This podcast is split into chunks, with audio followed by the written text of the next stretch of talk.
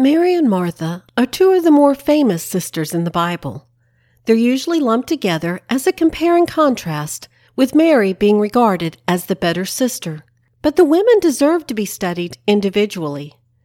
I'd intended to start with Mary, but after further consideration, I realized we can best understand Mary if we start by appreciating Martha and her relationship with Jesus.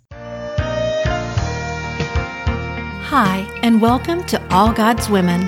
I'm Sharon Wilharm, your host for the show, and I am excited to be taking you on a journey through the Bible, focusing our attention on all God's women. We'll be talking about women you've heard all your life and women you've never heard of. Each has a story to tell, and I can't wait to share them. Together, we'll discover life lessons we can take away from each of these ancient women and apply them to our modern day lives. Join us each week for the latest episode of All God's Women. The Bible provides us with three scenes involving Martha. We're introduced to Martha in Luke chapter 10, verse 38. But let's take a step back and look at the passage prior to that. In Luke 10, verse 30, Jesus tells the story of the Good Samaritan and gives the instruction to love and care for others. The very next verse is 1038 that says, Now it came to pass as they went that he entered into a certain village, and a certain woman named Martha received him into her house. Immediately after the Good Samaritan story, Luke tells us that Martha welcomed Jesus into her home. Coincidence? There's no such thing as coincidence in the Bible. No, those verses are together for a reason. We learned that Martha was busy providing the physical care for Jesus and his disciples, preparing a meal and serving it. Mary, on the other hand, chose to sit and listen to Jesus rather than helping Martha with housework. Lest you get the wrong idea, note the details in verse 39. And she had a sister called Mary which also sat at Jesus' feet and heard his word. It wasn't that only Mary was interested in learning from Jesus. No, Martha also sat at Jesus' feet, but then it came time to eat. And since it was her house and her job to prepare the meal, that's what she got busy doing. Unfortunately, with Mary sitting around and not helping Martha, it took longer than it should have. Martha grew impatient to be done with the work so that she could join the discussion. She turned to Jesus for sympathy, asking him if he cared that Mary was being lazy and not helping her serve. He didn't respond the way she expected, instead, saying, Martha, Martha, you are worried and troubled about many things. But one thing is needed, and Mary has chosen that good part which will not be taken away from her. The next time we see Martha is in John 11. In verse 1, we learn that Martha and Mary had a brother named Lazarus who was sick. The sisters sent word to Jesus to let him know about Lazarus, but rather than hurrying to them, he stayed where he was for another two days before heading to Bethany, where the distraught sisters and sick brother lived. John 11, 5 through 6 says, Now Jesus loved Martha and her sister and Lazarus. When he had heard therefore that he was sick, he abode two days still in the same place where he was. What? That doesn't make sense. Because Jesus loved them, he waited two more days before answering their desperate cry for help. Jesus used that time to prepare his disciples for what was to come. He tells them that Lazarus is dead, and he's glad he wasn't there because he's going to use this as a lesson for them. Note also that John says Jesus loved Martha and her sister and Lazarus. Martha wasn't an afterthought. She was a priority. In John 11, 17 through 18, we learned that Lazarus had been dead for four days, that Bethany was two miles away from Jerusalem, and that many of the Jews had come to comfort the sisters on the death of their brother. As soon as Martha heard that Jesus was coming their way, she left the house and the other mourners so that she might meet up with Jesus. She confronted him, telling him if he had been there, her brother wouldn't have died. But nonetheless, she knew that whatever Jesus asked of God, he would give him. Jesus told her that Lazarus would rise again. She said she knew that, that he would rise in the resurrection at the last day. He said, I am the resurrection and the life. He that believeth in me, though he were dead, yet shall he live. And whosoever liveth and believeth in me shall never die. Believest thou this? Martha assured Jesus that she did believe that he was the Christ, the Son of God, who came into the world. This is a pretty deep theological discussion, especially one to be having with a woman. Martha went back to the house to get Mary and let her know that Jesus had come. She took Mary to the outskirts of town where Jesus was, and the Jews who were in their house followed them. Mary repeated Martha's words, reminding him that if he had been there, Lazarus would not have died. Jesus asked where they had buried Lazarus. He went to the tomb, which was a cave with a rock over the entrance, and said to take away the stone. Ever practical, Martha pointed out that he had been dead for four days, so there would be a stench of his dead body.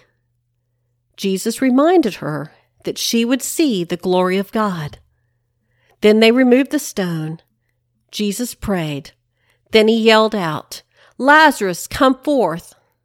And we all know how Lazarus came walking out of that grave. As a result of Jesus raising Lazarus from the dead, many came to believe in Jesus. But others who witnessed the miracle went to the Pharisees and told them what happened. From that point on, the Pharisees and chief priests plotted to kill Jesus, and Jesus withdrew into the countryside with his disciples. The religious leaders initiated a search warrant for him, saying that if anyone knew of his whereabouts, to let them know so that he might seize him. We close with one final scene where Martha plays a minor but significant role.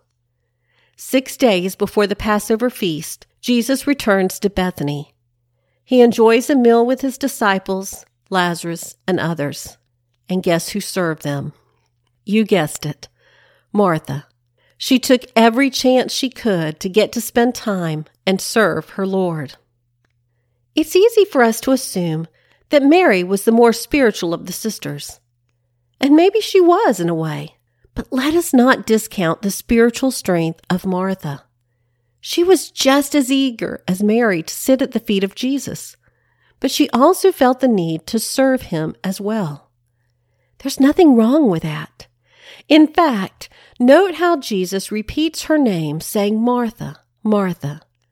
It's a term of endearment he uses for a dear friend.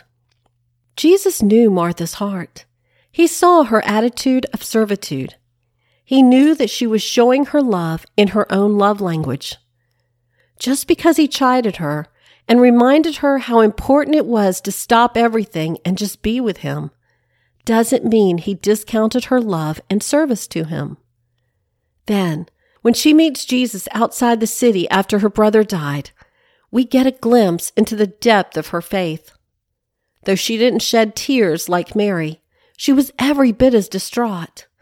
But despite her disappointment of losing her brother, she remained faithful to Jesus. He trusted her with a deep theological discussion because he knew she could understand and appreciate what he was saying. What an incredible testimony of their close relationship and the respect he had for her. Perhaps you're like me and you've always connected with Martha, but felt guilty, thinking you needed to be more like Mary. If so, give yourself some grace. While we can certainly learn from Mary, and we will look at her more in depth next week, we mustn't assume it's wrong for us to show our love through serving. Remind yourself about the story of the Good Samaritan and how it's so carefully placed right before the story of Martha. On another note, perhaps like Martha, You're a single woman.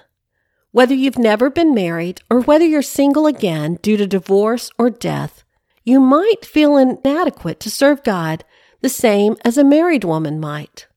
But this is just one of many examples of God having a soft spot for unmarried women.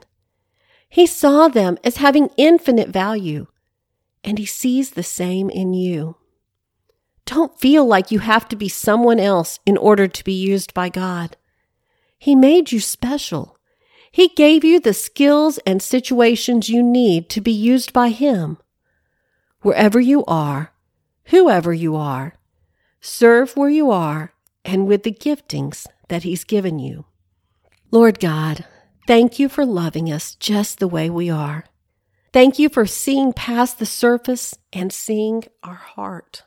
Thank you for allowing each one of us, male or female, to sit at your feet and learn from you.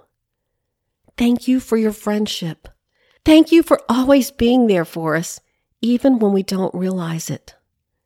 Forgive us those times we grow anxious and complain to you. Use those times of waiting to grow us and strengthen us. We love you so very much. In Christ's name we pray. Amen.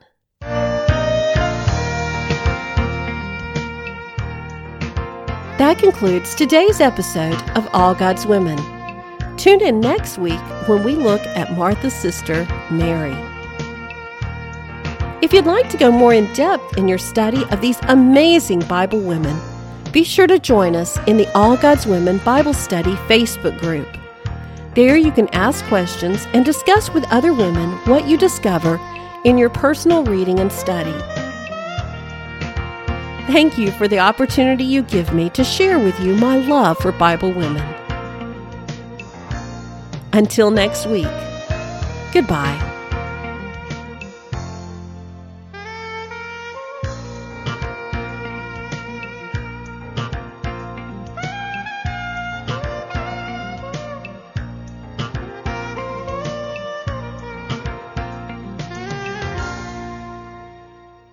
If you enjoy listening to All God's Women podcast and radio show, you're going to love my brand new Women of Prayer Bible study. Get to know the character of God by studying the prayers of women in the Bible. Grab your copy today, available in paperback and Kindle.